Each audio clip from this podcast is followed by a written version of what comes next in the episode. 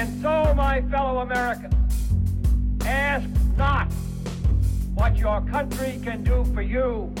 Ask what you can do for your country. In the councils of government, we must car- guard against the acquisition of unwarranted influence, whether sought or unsought, by the military-industrial complex. That we can, and so help us God, we will make America great again. What's up, guys? Welcome to another episode of the No Gimmicks podcast. I'm your humble host, as always, Brady Leonard. Hopefully you guys are having a terrific week. A great show for you today. I was joined by my friend Cesar Ybarra from FreedomWorks, uh, and we kept it relatively light today. We discussed uh, what both of us are thankful for in the world of politics over the last year. Uh, I think you guys really enjoyed that. Before I get to Cesar, guys, if you haven't already, please follow us on Twitter at No Gimmicks Pod. Please subscribe on iTunes, SoundCloud, Google Play, Spotify, wherever you get your podcast. Make sure to subscribe.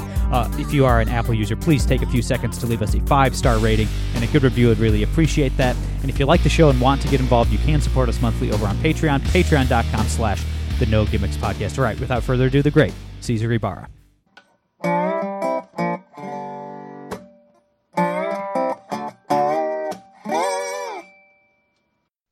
All right, guys, we're here with my brother Cesar Ybarra from FreedomWorks. Cesar, how you been, man?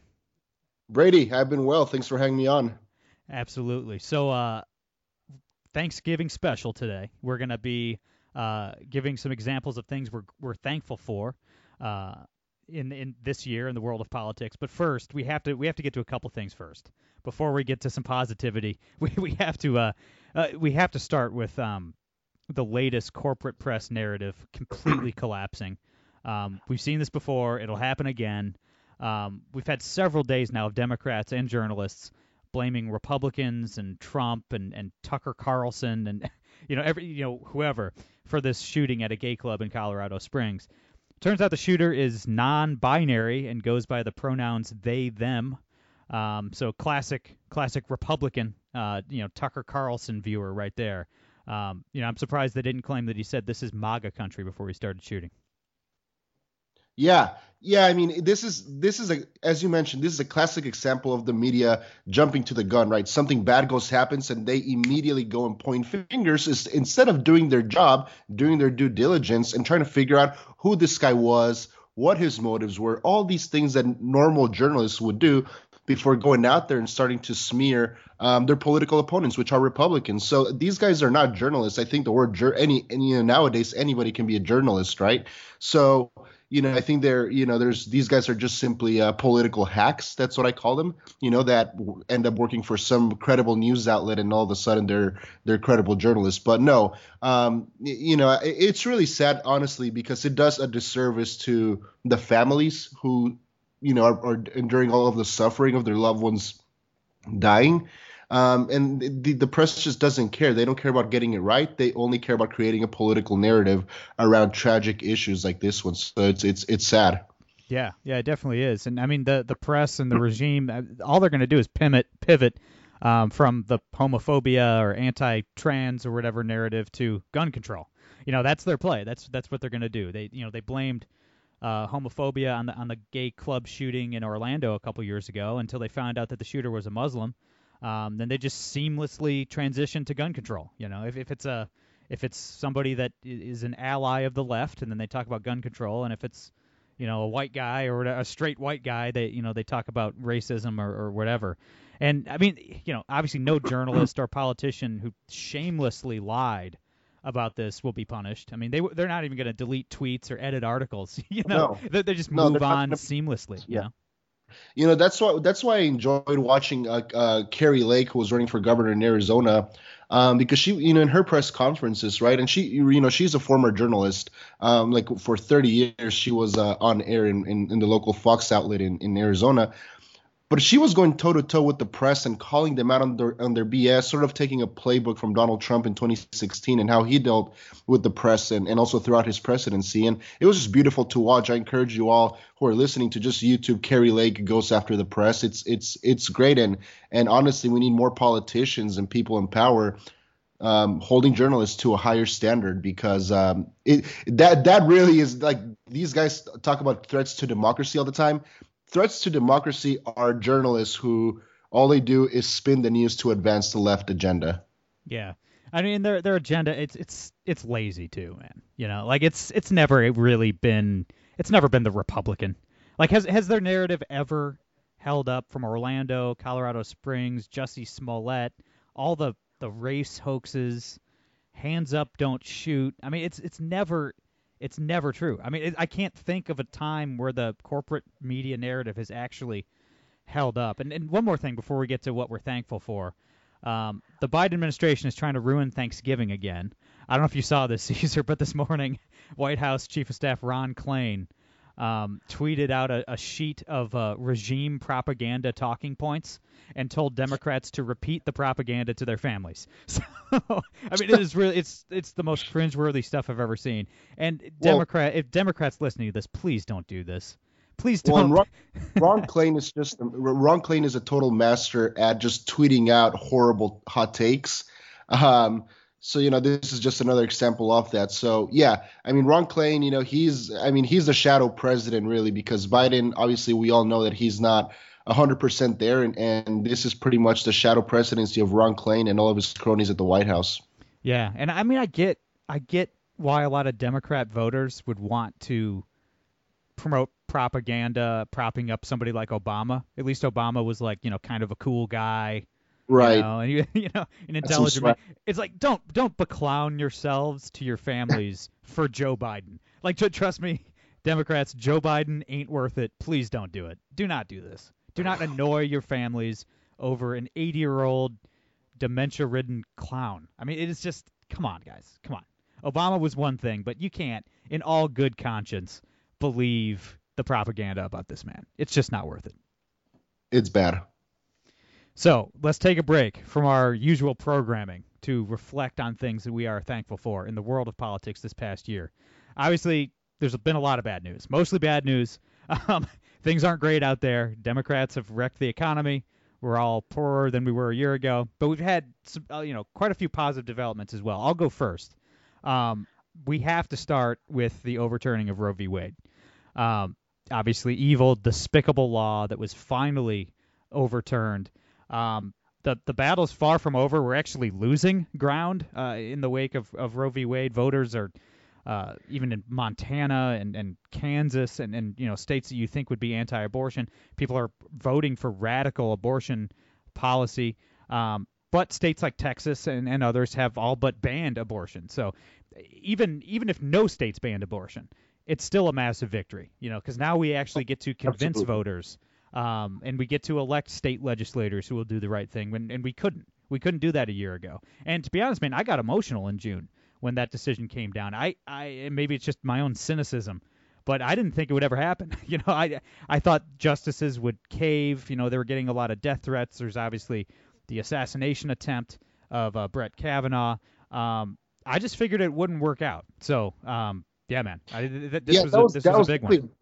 Well, it's a big, and it's something that the conservative movement had been pushing for for, you know, decades. And, and we were able to finally get this victory. And, and and another good thing about this is it also, to your point, it helps us educate people, you know, especially from our side of FreedomWorks, that at, you know, educating people on, on federalism, right, on what how important this is, that, hey, the federal government doesn't have, you know, the right to do X, Y, and Z. This this issue of abortion should be left up to the states because the Constitution says so, and you know you can read the the you can read the decision that um that the justices wrote that that highlight exactly uh, their constitutional rationale for pushing the question of abortion back to the states. It's very important, and um that's I think that's another positive side of it, that we got to test our constitutional uh, boundaries, and you know when when you know thankfully went our way. Yeah, no, absolutely, man, absolutely.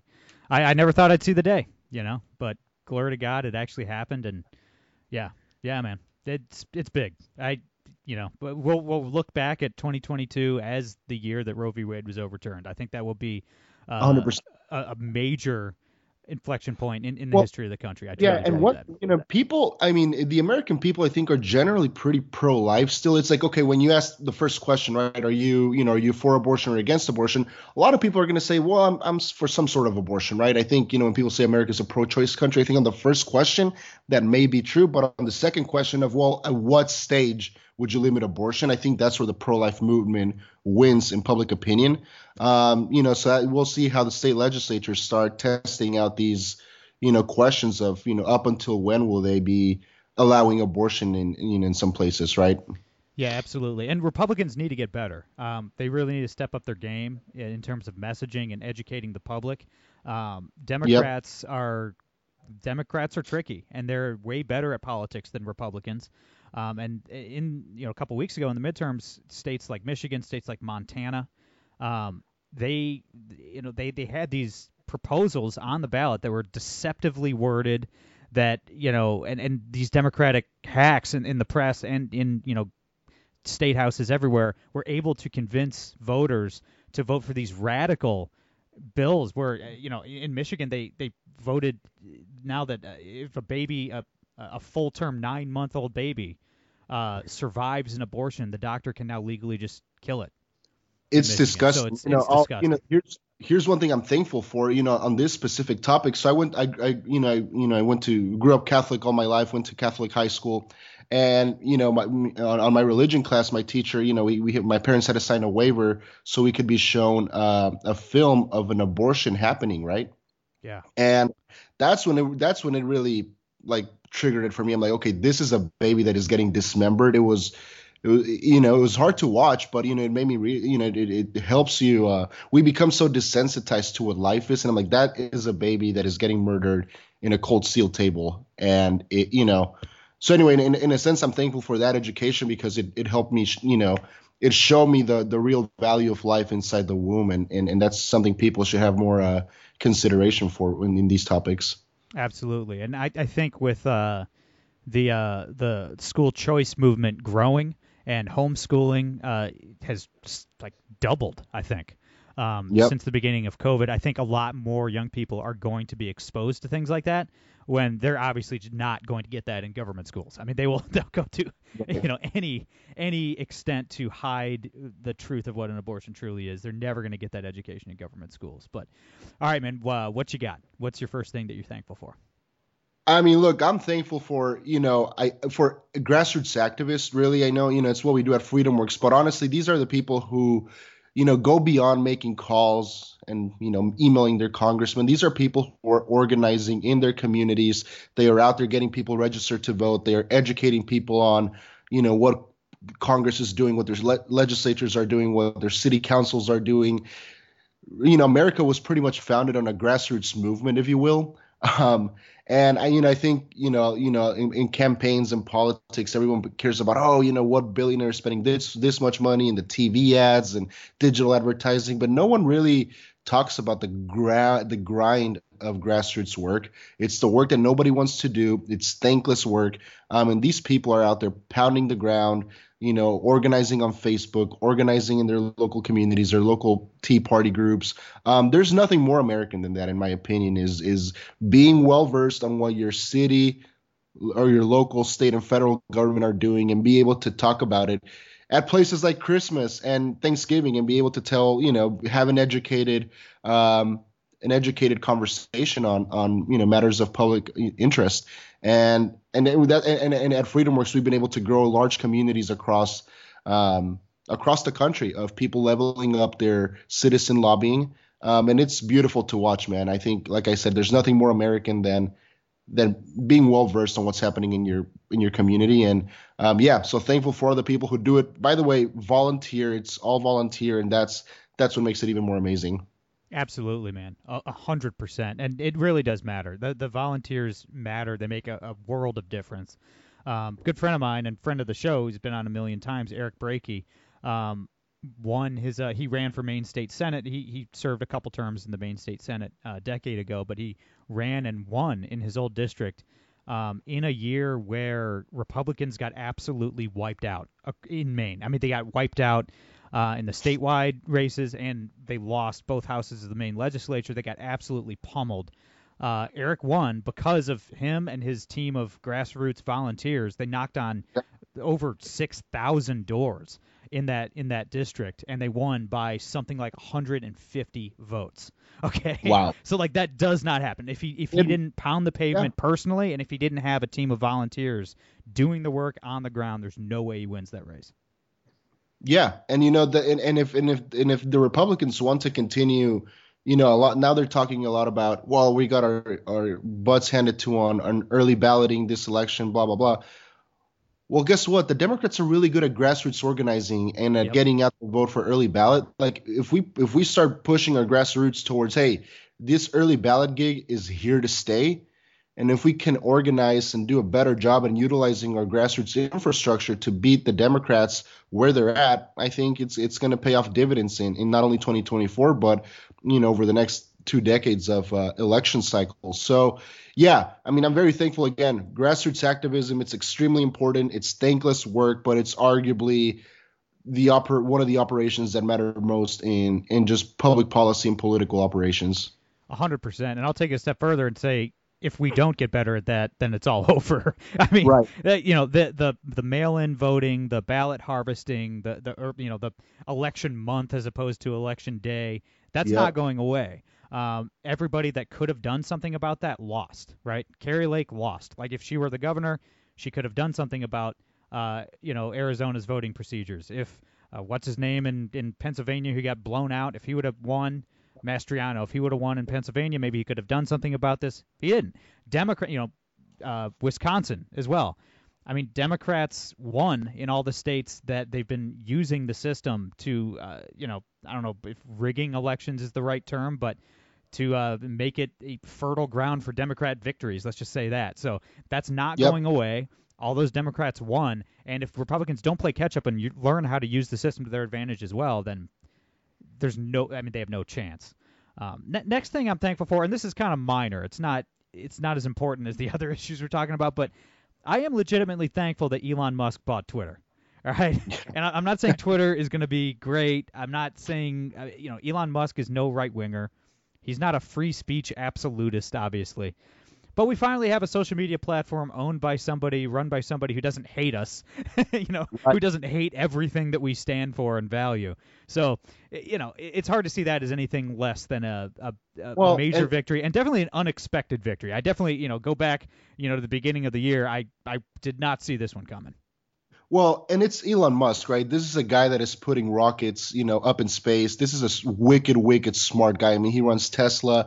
You know, I, I cannot imagine that he bought Twitter just for the sake of, you know, throwing Republicans and conservatives a bone in, in the censor in the in the, in the uh, you know, censorship wars, right? I I think his in, his intent of Twitter goes. I don't think we, we're I don't think we're we can imagine right now where he wants to take Twitter, because that's what I would love to know is where is his head at? What does he want to do with this machine? Is it what is he going to do with all the data? How like I, you know, there's just so many opportunities for Twitter. And I think he I think he, he's in a good position to really take out Facebook and take out all these other social media comp, uh, companies in the free market, which is even more beautiful to watch. Absolutely. I, I certainly hope so. You know, see, all the, all they had to do is not ban the Babylon Bee. I mean, that was the, that was the straw that broke the camel's back. Elon Musk likes the Babylon Bee. He thinks they're funny, and then the and then the libs ban them for no reason. And he was like, "Whatever, I'm the richest man on earth. I'll buy the company and restore the Babylon Bee." So that's uh, you know, it, we'll look back at, at that that tweet. I think it was uh, calling Rachel Levine the trans man oh, in, in the Biden the administration year. Man of the year, and, then, and and that's it. All they had to do is not pretend to be offended by that joke, and they still would have owned Twitter. But hey, man, they messed up. They messed up, and Elon made them pay. All right, what you got for us? Um, I'm I so I I'm I am actually thankful that we're taking back the House. Um, because, yeah, it's not by the margins that we really wanted. And, yes, I may still be disappointed in our, you know, in, in how we, you know, Republicans perform nationwide. But I'm still thankful because, again, we have an opportunity. The grassroots have an opportunity to hold the political leadership in House Republicans accountable. Uh, we have an opportunity to have more of a say on what type of uh, on how of how big or small spending bills are going to be. Um, we have an opportunity to.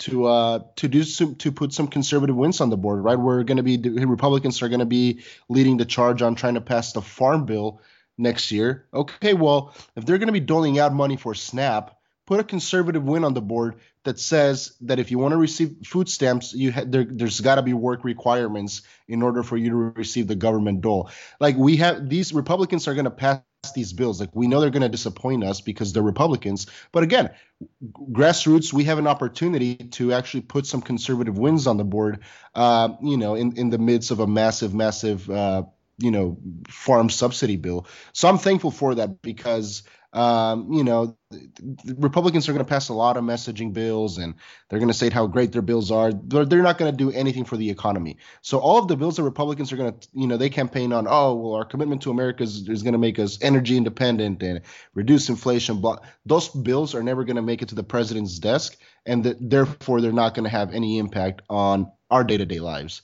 So focus on the bills that are going to be the must-pass bills, like the Farm Bill, government spending, FISA at the end of the year.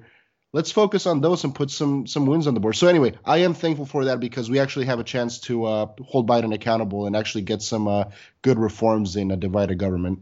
Yeah, one hundred percent. And, you know, like you mentioned, it's not going to feel like a victory a lot of the time. You know, uh, there's a lot of big government Republicans who are fine with, you know, Biden's crazy spending and, and all of this. Right. Um, they are going to cave. There's a lot of milquetoast, you know, shinless Republicans out there. There's plenty of them. And they're going to continue to drive us crazy from now until kingdom come. Um, don't get me wrong, but the thing is, we may never know how bad it could have gotten if Democrats did maintain complete control of Congress.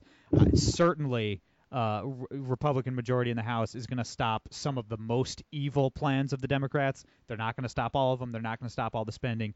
But they're at least going to prevent some of the spending. They're at least going to prevent some of the, the wildest predations of the left. Um, so right. It is a victory, even if it doesn't feel like it. Trust me, if, if we didn't pick up those seats, it would have been much, much worse. And, yeah, we we definitely should be thankful for that. Absolutely. So we can end it here. I uh, I, I am thankful that Nancy Pelosi is no longer in leadership. Um, and like like I said, you know, like, like the last topic, it's not going to feel like a victory very often. Maybe um, I'm sure whoever replaces her, whether it's Jeffries or someone else, uh, they may even be even worse than Nancy Pelosi. But still, it's worth celebrating. Pelosi is a villain who has pulled her party and, by extension, the country far to the left. Um, she's made San Francisco values, or lack thereof, the foundation of the Democratic Party. And forty percent, over forty percent of the national debt was accrued under Nancy Pelosi's leadership. No one in the yep. history of the world has spent as much stolen money as Nancy Pelosi. No one has done more damage, besides, obviously, Woodrow Wilson, to the U S dollar and the American econ- economy than Nancy Pelosi. Good riddance to... the most one of the most nefarious actors in the history of American government. Now here, I'll, I'll have a challenge for you here, but would you say you're thankful for the people we disagree with politically? Because, you know, I was thinking about this, you know, all right, what, you know, what's kind of a milquetoast thing I can say, right? um, no, but seriously, it's like, you know, these, the people on the left, they, they allow us to, you know, sometimes they'll, they'll, They'll, you know, they'll make good points and then find, you know, weaknesses in our arguments. And I think they help us make our arguments better, um, you know, and, and it's also a feature of our society, right? People in California, people in Oregon, they want to live like total crazy libtards. People in Alabama, people in, um, you know, conservative America, they want to live their, you know, conservative life. And I think, you know, that's kind of a feature of America, right? People go to Congress and they're, hey, my constituents, and, you know, most of the time they are right. And, you know, but one of the things in Congress is you can't legislate uh, based on one congressional district, right? Everybody has to come together. So I don't know. It's, you know, I think the features of our Constitution and our federal government and how Congress works are are fantastic. They allow for dissent. Ideally, we would like more dissent to be considered on the floor and not stifled by uh, House uh, House Republican leadership. But you get the point. Um, you know, it's uh, we have a great system of government where debate and dissent um, is allowed. Um, and, you know, we just have to continue working to make it stronger. Yeah, absolutely. No, I agree with that. Well, one more one more thing I'm going to add before we wrap it up. I am thankful for the rise of Ron DeSantis. Yeah. And and I am a radical. I am an anarchist. I'm not a big fan of government, but uh, so I'm not I'm not politician worshiping here. I'm sure Ron DeSantis will disappoint me a million times over the course of his career. But it is important to have leaders rise up um, who are electorally viable. I mean, you saw him win a bare majority of Hispanics in Florida. He won Miami-Dade County, Duval County, Palm Beach County. I mean, you know, he won sixty percent of the vote after only winning by thirty thousand votes, like a, a quarter of one percent four years ago. Um, and he's giving Republicans an alternative, a viable alternative to Trump. I mean, you know, whatever you think about Trump, I mean, you know, if if you don't, if you're like me, and I, I voted for Trump twice, but if you're like me, I, I just do not believe that Trump can beat Joe Biden in twenty twenty-four. I don't think he can beat any Democrat in twenty twenty-four. And it's, you know, some of it's the, you know, his fault, but most of it's not. Most of it is just the fact that, you know, white suburban women believe the propaganda about Donald Trump. You know, African Americans yep. believe the propaganda about Trump. So it doesn't matter if it's his fault or if it's the media's fault or whoever's fault. The fact is he, he can't win. If he's the guy, he can't win. And, you know, obviously Mike Pence can't beat Donald Trump in a primary. You know, Pompeo or Nikki Haley or, you know, all these, they have no chance. They're not, you know, they, please go do something else instead of run for president, guys. You know, you can get a book deal without running for president. Um, but DeSantis represents an actual alternative. And I think if we have DeSantis and Trump on a debate stage, he can present Republicans with an option. He can make the case, hey, go with me. I can win. I can beat these guys. And, uh, you know, I, I kind of going into this year, you know, I was already a fan of DeSantis. Obviously, he was great during COVID and stuff. But with his resounding victory, and he, you know, he's essentially the reason why Republicans took back the House, too. He flipped all these Democrat districts red yep. uh, in Florida. And I, I just think he's the future of the party. I think he's a guy who can actually win in twenty-four. And, Um, you know, as much as I, I don't want rulers at all, right? Like, I wish that individual politicians weren't important, but this is the real world. This is Earth, okay? And having that's right. And having leaders, having people like DeSantis is important, even if the fact that it's important drives me crazy, if that makes sense. Yep. You know, I'll toast all. That's a cheers uh, for me for, uh, you know, Ron DeSantis, because he's going to have the most based legislative session next year. Like, if he really wants to launch his presidency, he's he's going to want to kick some butt um, in the next legislative session, you know, privatize uh, schools or something. I don't know, but you get what I'm trying to say. So, yeah, you know, we're definitely thankful for uh, Ron DeSantis because, again, and he's doing a great job pushing back against the the the, the journalism machine and, and, and the propaganda. And, you know, he's going to He's going to provide a good alternative to uh, to President Trump, I think. You know, I, I still think, you know, President Trump has a lot of support um, in the base. I think people still love him. I think he can still win a primary uh, despite, you know, Ron DeSantis and everybody, you know, you know, potentially running against him. So, yeah, I don't you know, we'll, we'll see. I think I think people still underestimate uh, the power that President Trump has in real America. And, you know, that that can go, uh, you know, that must be acknowledged. No, absolutely. A hundred percent. Yeah. There's no, uh, there's no guarantees here with DeSantis, but I think with Trump announcing so early, I mean, this is earlier than anybody has ever, uh, or any, you know, credible candidate has ever announced a bid for the presidency. You know, that's a lot of time for Trump to punch himself out, to say crazy stuff, you know, that makes people mad. And like you said, you know, DeSantis is going to have a heck of a legislative session. Um, I think that wraps up around May. Um, and obviously, Republicans picked up huge majorities in both houses of the Florida legislature, which means DeSantis can get a ton of his initiatives through. Um, so I could see a scenario where Trump is just on Truth Social talking crap about everyone for no reason for six months. And then DeSantis just racks up all these conservative victories in the state house, you know, wraps up that session in May and then announces in June with, you know, riding high on, on the coattails of all of these legislative victories that he's brought to existence in Florida. I think it could be like a perfect storm where a guy like him could could really rise to the top, but we'll see. It'll be fun, man. We'll be we'll be covering it every step of the way, but it'll be good. Yeah, it'll be good, man. It'll be a good year. Hopefully we have even more things to be thankful for next year. Um, obviously, you know, our families and friends and everything. I'm, I'm very, you know, my wife is pregnant with our first child. I'm very stoked about that. I'm grateful to God for that. So, and you, you're you're awesome. back in uh, you're back in the, the free city of, of San Diego right now. That's that's something to be thankful for as well. Oh yeah, I mean it's seventy and sunny out here in November. You can't complain. That's why if you Google America's finest city, San Diego's gonna pop up on your screen. Yeah, people that talk crap about California all the time haven't been to San Diego. It's it's like a totally different country in the middle of California. Yeah, are they still? Great, great is, food. I know they had a Republican mayor for a while. Did they, are they still Republican run? No, unfortunately not. No, uh, we have uh, the mayor, Todd Gloria, who's been a local politician for a while. But yeah, uh, Kevin Faulconer, um, he was the one who uh, his predecessor. Um, he was, you know, two-term uh, mayor. He ran um, against Larry Elder in that primary when they were trying to recall Gavin Newsom. Um, so, yeah, no, I think he'll still be around in, in California Republican politics. And he's, you know, he was a good mayor for what it's worth, um, you know, as all, all things considered. Right. Right. um, but anyway, yeah. But no, it, it's uh, there's still a lot of, you know, in San Diego, there's still a lot of, you know, conservative, you know, pockets. Um, we have one Republican congressman, uh, Darrell Issa, who's been in Congress for more than twenty years.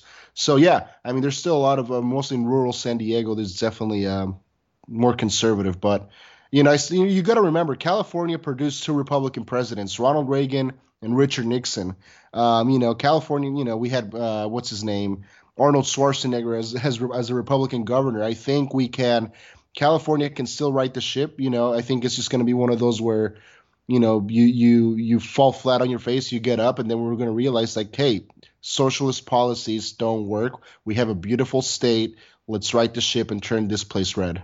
No, absolutely. It's a little bit more difficult than it used to be because Republicans are just – leaving these areas. You know? Yeah. Like you're seeing this mass exodus of Republicans from California and New York, but things can still change. And people forget, man, states do change radically, and sometimes it doesn't take very long. In two thousand, everyone was shocked that George Bush won West Virginia because West Virginia had been a Democrat state for seventy-five years. I mean, like Bill Clinton won West Virginia by, you know, twenty, twenty-five points. Like it was like a, a miracle that Republicans won West Virginia. And now, you know, I think Trump got like seventy-two percent of the vote. It's like one of the reddest states in the entire country. So, you know, and thing, and, you know, unfortunately it happens in reverse sometimes as well. But, um, you know, states do change, man. It, it, you know, industries change, industries come and go. People, you know, vote with their feet. You just never know, man. You never know what California will look like in twenty years. You know, it is, you know, California, you know, Democrats do have a, a, a grip on that state stronger than maybe any party has over a state ever, so it's going to be tough, but you just never know, man. I mean, if, if West Virginia can radically change like that, you just, you never know. You never know hey, what anything's going to look like. Let's be optimists here. Absolutely. Cesar, my brother, thanks for doing this, man. Let's do it again soon. Where can everybody follow you online, and where can everybody check out FreedomWorks? Yeah, freedom works dot org. Um, you know, we have a great website. We're going to be super active next Congress, tracking every single vote that Congress is voting on. So whether it is five million dollars grant to N I H to fund, I don't know, some random uh, foreign lab, you're going to know about that, all the way to the Ukraine spending. You know, we're going to keep be keeping tabs, tabs on your members of Congress uh, to make sure that you know what exactly they are doing day in and day out. Republicans have gotten way too comfortable Uh, with with you know without with, without getting any pressure uh, from grassroots activists. So now it's time to micromanage them. When somebody does bad, when an employee is not doing well, you micromanage them, and you know we're going to micromanage them until they tell us, hey, we got this. We're not going to do dumb things anymore. Until then, we're going to be pushing a lot of pr- putting a lot of pressure on House Republicans next Congress. So freedom works dot org, you can find us there and uh, all the fun work that we do. Absolutely. You guys are doing the Lord's work over there. And yeah, and everybody, I encourage you, if you uh, if you want to know what the people are up to who are claiming to represent you, um, uh, if you want to find out if they are actually representing you in your state and your district, check out FreedomWorks. A lot of valuable information on there. And just a quick note, guys, I am off all of next week. It is gun season for deer in Ohio, which I'm taking the entire week off of work. I will be in the woods with my rifle, Uh, trying to kill enough deer to feed my family for the next year. So that's what I'm doing. That's why I'm off. Uh, it's it's basically a, a national holiday around here where the, the Orange Army descends on the woods to kill deer. So that's what I'll be up to. But I will be back a week from Monday. Everybody follow Cesar. He's great. That's all I got for today. I'm Brady Leonard. No gimmicks.